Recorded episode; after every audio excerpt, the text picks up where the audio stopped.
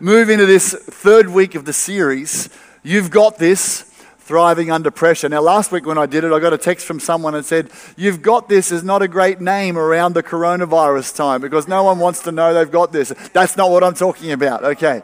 And I'm not sure if we're joking or not joking around that, but it's okay. The, the, the whole concept here is thriving under pressure.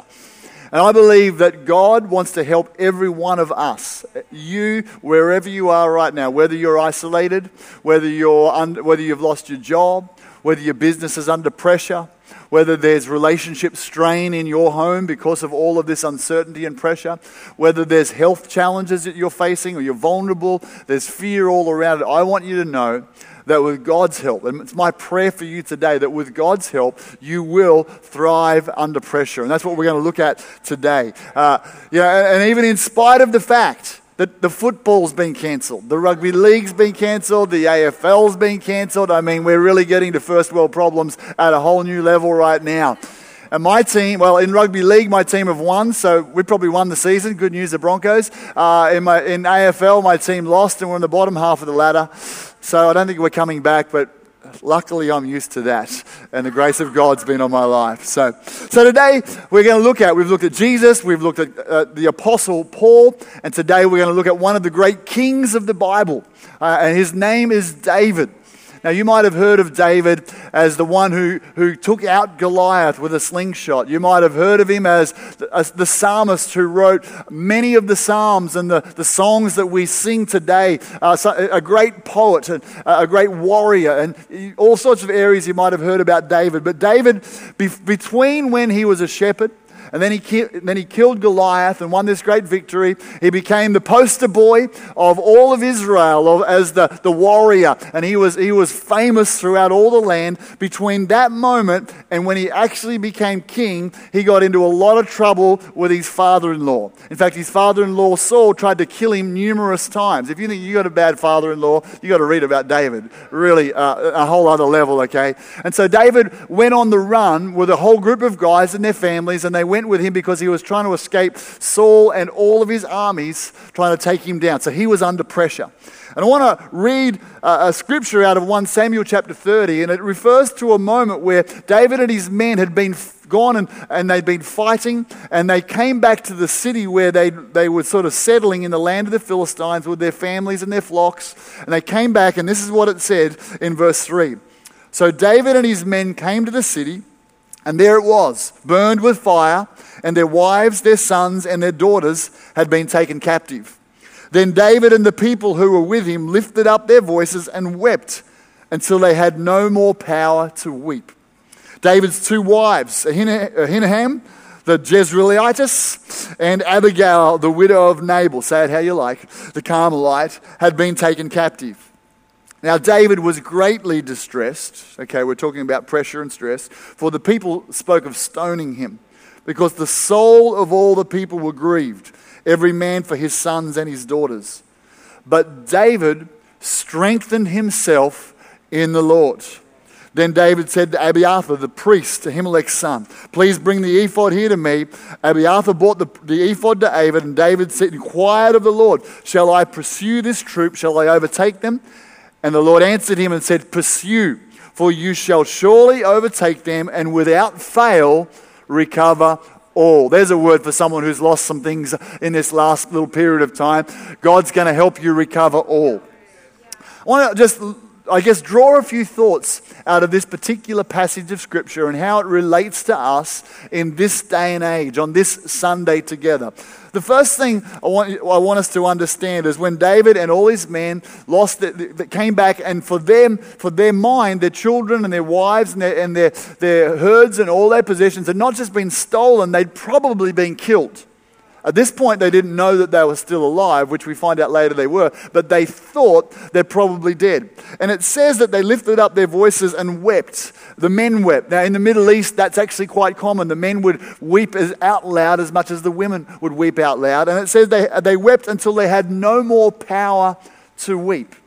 Uh, and David was one of those who wept. And I want us to understand that in any time of loss, in any time of, of pressure or grief, it's actually normal to grieve. It's, it's okay. Danielle did this great message, and I think it's on our website called Permission to Grieve. I think we've got to be really careful in, in seasons at the moment that all around us, although some of us might feel quite protected from what's going on and we're just isolated, but we're, but we're not having a lot of sense of loss, others are genuinely losing their livelihood. They're, they're genuinely losing so much of their, their world and what they, what they um, make as important to them. And in a time like this, we, we shouldn't just be saying, oh, just get over it. Oh, it's all good. We shouldn't just be saying to someone, oh, no, you'll be fine. We're going to get through this. it'll be all over in a few moments. It's, it's actually a time to allow people to grieve because there's sadness and there's loss, okay? Jesus was the master of this, and he set the, the, the criteria for how we're to deal with people's pain and sickness and trouble. The Bible says he, moved with, he was moved with compassion. And this is to be the response of his church to our neighbors, to our friends, to, to family, to those who have lost things. We're to be moved with compassion. Let compassion be our motivator so that what comes out of us is love. Love is the answer to, to loss. Love, love and, and again, we can't hug, but we can send messages of love. We can send messages of kindness. We can, we can uh, send gifts to people. We can do all sorts of things. So let's, let's be people who realize that grief is natural and in a time of grief and loss, the way the church needs to respond is compassion. All right. The second thing you notice is that uh, um, God's people will rise even after personal loss. So here's the thing it's okay to grieve, but we do not want to let a spirit of heaviness or discouragement get on us and stay on us. It's okay to go, that sucks, that's not good, but we don't want to stay in that place. And David, I, I love this. David is, is the, the perfect example of someone who, at this point, thought that his two wives had died and his children. Just pause it there for a moment. Yes, his two wives. Uh, in the Old Testament, it was, it was okay to have two wives or three wives or more. In the New Testament of the Bible, things changed. I, I just, I think that would be a little confusing for me. Uh, because when I introduce Danielle, I say, hey, this is Danielle, she's my better half. What about David? Hey, this is Abigail, she's my better third. Oh, come on, that's not too bad. That, that's all right. Uh, you've got, to, you've got to realize the fact now he's got two mother in laws to deal with as well. Oh my gosh. Uh, but I'm, I'm, I'm, going to back it up right now. I'm just going to back right away from that. Love you, Blanche, Danielle's mom. You're awesome. You'll be watching. You're a great mother in law. Just, just saying, okay, just saying. But David, he, he, he's got personal loss and he's got a personal challenge, but he still needs to rise up and lead. And I think that's, we've got leaders in our country who are, who are facing personal loss and incredible stress and pressure, and they're, they're rising up and they're leading, and we need to pray for them. We've got health professionals, and to every health professional watching right now, I know we have doctors and we have nurses and people in the hospital system. You, you've got personal challenges and health challenges going on, and stress and pressure, teachers, all sorts of people. You, you're, you're on the front line, but you've got to get out of that and, and deal with people. And I want you to know that we're praying for you, that we're upholding you in prayer, and that I believe even out of these things that we share today, God will give you some keys so that you can continue to rise up and lead and care for others. Jesus was a great example of this. When his cousin John the Baptist died, and he went, he said to the disciples, Let's withdraw for a while uh, to, to grieve and to catch our breath. And then all these crowds followed him. And the Bible says he, he didn't have a chance to grieve. He was so moved by compassion because the sheep didn't have a shepherd, he began to minister to them. And that's the thing. There is a grace from God for you if you're leading people, if you're leading your business, if you're leading in some sphere, even while you've got some challenges going on on the side, there's a grace for you to rise up and to lead in this hour. The, the, the, next thing I notice out of this passage, and it's, it's quite normal, the Bible says, For the people spoke of stoning him. Literally, in, in the Bible times, people would, would throw rocks at someone to kill them. And it says the reason they spoke of stoning him was because the soul of all the people was grieved. The men's soul was grieved. One minute, David's their hero warrior, David's their leader. One minute, David's the guy they love. One minute they'll, they'll break through all different camps to get him a glass of water. But then the next minute, in a place of loss, in a place of personal pain, because their soul, it says, is grieving, their whole outlook on life changes. And this is what's happening in our world right now. People are facing all personal loss, grief, uncertainty, fear. And what's happening all around the place is, is that means my soul is getting, is getting overwhelmed and, and fear is getting on me. And in that moment, it's quite easy to, human nature wants to blame someone. Who, who, who didn't stop this? Who made this happen? Who made the wrong decision? And something inside of us, it's just human nature. I've got grief in my soul. I want to blame somebody. And I think it's really important for us right now to, to be the voice of reason. When you think of typing that thing on the, and putting it out on social need, media, having a rant, just, just put it in reverse. Just, just back it up. Don't, don't, don't go crazy. Just, it, it's okay to grieve and it's okay to throw the pressure on God, but, but let's be careful who we're criticizing. Let's be careful who we're ranting against. Let's, let's be careful in our homes with our family because so often when if we don't if we're not in tune with what's going on on the inside, we begin to hurt the people around us. Let's begin to be honest with one another in our homes that, hey, I'm under stress right now. I'm under pressure. And let's, let's pray together. Let's encourage one another in this moment to get the, the grief and the stress out. Then we get to this great thought that's one of my favorite Bible verses. And it says, Now David strengthened himself in the Lord his God. This, this, is, this is the game changer for us here today. David strengthened himself. The King James Version, because he was greatly distressed, not only has he got the loss going on, his men who he loves now want to kill him. So he's greatly distressed. He's got his own grief going on. He's cried until he can cry no more. But now he comes out of that and doesn't just sit there watching Netflix. He doesn't, he doesn't, doesn't just sit there playing video games all hours. He's like, I need to do something in this moment. And he's, he's, the, the King James says he encouraged himself. Now, I have to have a chuckle when I read that because I'm not quite sure. Uh, you know, is it like, come on, David, you're one awesome dude? I don't know if he's doing that. Uh, you know, I don't, I don't think he's going, man, that slingshot and you are a, an awesome combination. No Goliath's going to stand together. I don't think he's doing that. I, I don't think he's like, there's no harp player like you, David. You're amazing. I don't, I don't think that's what he's doing. Uh, the Bible's not just encouraging himself, there's, there's a key part of it. He's not just strengthening himself He's strengthening himself in the Lord. And this is what's so awesome about being a Christian. This is what's so awesome about having a personal connection with God. Because when I'm empty, when my soul's empty, when there's no hope for my future, when you're empty and you can't see a way through the circumstances right now, and you're, and you're like, I don't have anything to strengthen myself with, and I'm cut off from the people who would normally encourage me, this is what we're able to do. We're able to attach to God. Bible says, I clung to the Lord, I cling to Him. And the Lord, He's love. He, he's got unbelievable amounts of love to pour into your heart today.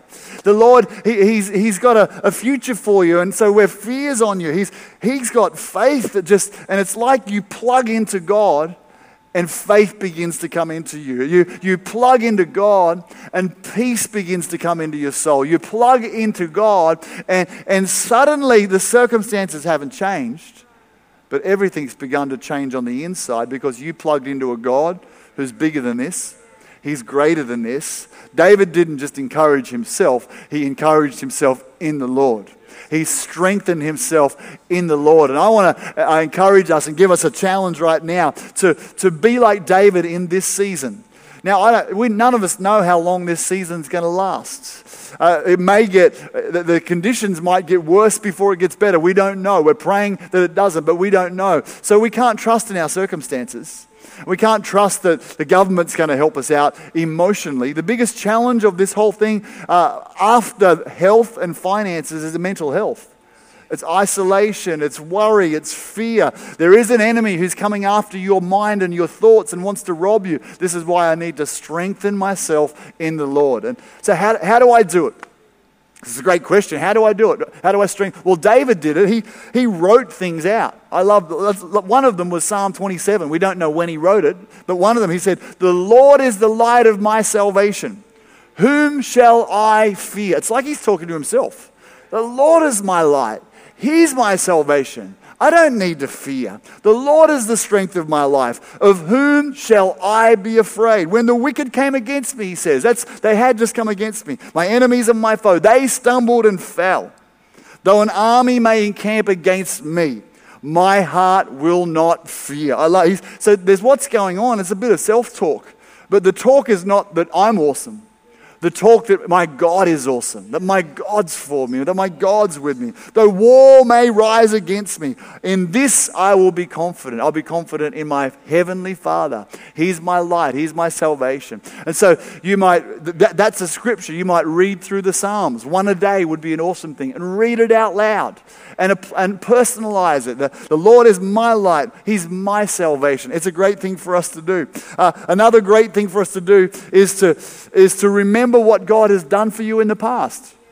What's He done? Remember it. Write it out. That's right. God got me through that. God got me through that. Oh, He delivered me in this situation. He answered that prayer. Remember what God's done in the past. That's a, that's a theme of the Bible where God says, keep telling the stories from generation to generation of the miracles that He's done. That will strengthen you in the Lord. Praise and worship. Put on worship music. Fill your house with worship. There is a phenomenal song that's been written this year by Steven Furtick and Kari Jobe. It's called The Blessing. Why don't you just get on YouTube and, and, and check it out and see, oh, like if you just Google on YouTube, The Blessing Kari Jobe, it'll come up. And, and it's a song and it's direct from Scripture proclaiming blessing over you and your children and your family. Just sit there. I did this the other night. Just sit there. Let it wash over you. That's strengthening ourselves in the Lord. Or you can pray in the Spirit, you can pray in tongues. Jude 20 says that you can build yourself up by praying in tongues. 15 minutes a day of praying in tongues would be the, one of the best things you can do. So let's, let's make a determination this season. We're not pulling back from God, we're going deeper. How many of us have said, Oh Lord, if I only had more time, I'd seek you more? Now's the time to seek God more. For those of you who are watching today, and, and maybe you drifted back from church, and maybe you drifted back from God, maybe you've never really, like Dan shared earlier, Dan Bowman, and you've never really had a personal connection because you just thought it was a crutch for weak people. But actually, Christianity is not a crutch for weak people. Christianity is a, a source of life when you connect with your Creator. And I, I'd love you to make this decision today so that you can be strengthened by God, so that His life can flow into you. It only happens when you connect with Him. And the only way you can connect with Him is through Jesus. So, in a moment, I'm going to ask us and ask you if you, you're there and you don't have a relationship with God, I'm going to ask you if you'd like to connect with God. But before we get to that, I'd love to pray for you. Can we just close our eyes wherever we are right now? I'm going to pray that God will strengthen you, that God will look after you, that He'll watch over you. Father, I thank you for what we can learn from David. Lord, people are watching and listening right now, and they're discouraged, they're fearful. And I pray that your presence will fill their heart. I bind fear, heaviness, and discouragement off them. In the name of Jesus, I command you to go right now. Lord, let your peace fill every heart. God, you're, you're the one who answers our prayers. So I pray that you do miracles for people financial miracles, provision miracles. Lord, that things will turn.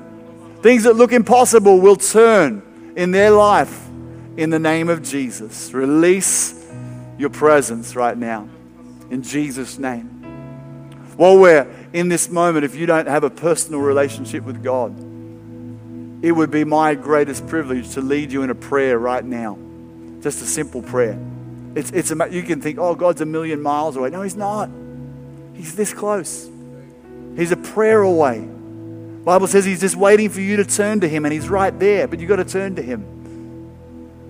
The, the one thing that separates us from God, it's not God, it's our sin and our rejection of Him and doing life our own way. And if in this moment you would actually turn to God and say, God, come into my heart, I'm putting my faith in Jesus. If you would do that in this moment, then everything will change. So many people think Christianity is about someone who's bad becoming a good person, trying to be this perfect person. And, and some, so often people go, oh, I couldn't do that, I couldn't be that good. Here's the great news you don't have to be that good. It's what God does in your heart He'll change you from the inside out, and suddenly your appetites will change for things. Your habit, your, your desires will change. God literally makes you brand new on the inside. We call it being born again.